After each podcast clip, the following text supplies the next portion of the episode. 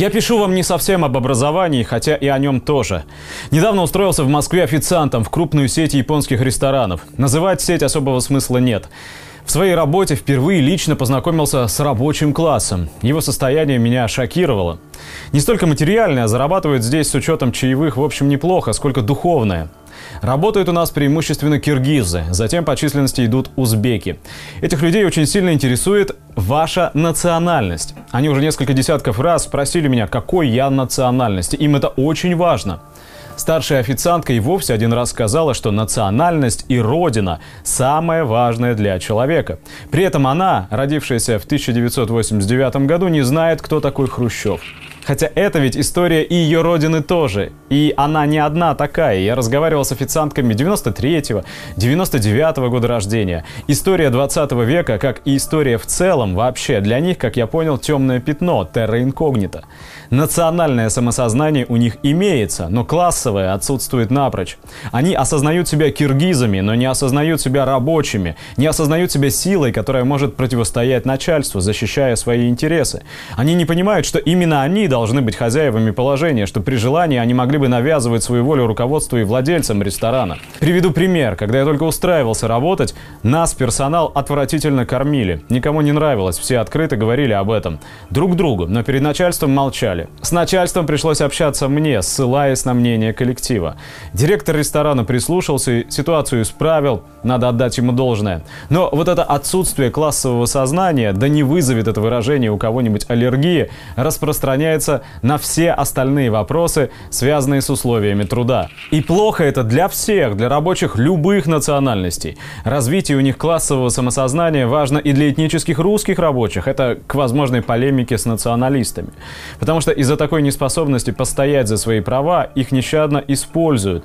Нередко они работают по 12 часов в сутки без выходных. И это не где-нибудь в Китае или где-нибудь в Африке. Это в Москве, в Москве. А они, бессловесные, терпеливые киргизы, задают норму для работодателей, из-за чего оставляют вне конкуренции этнических русских и прочих граждан РФ, которые имеют более обширные знания о трудовом законодательстве. Удручает и круг их интересов вне работы. Секс и любовь, семья, дети, парфюмерия, жизнь знаменитостей, спорт и ставки на спорт. Книги – это было когда-то давно, в школе, сейчас они уже забыты. Музыкальные предпочтения покрываются либо англоязычной, либо киргизской поп-музыкой со вполне рутинными бытовыми мотивами, либо русскоязычным рэпом, смысловая нагрузка которого всем нам хорошо известна.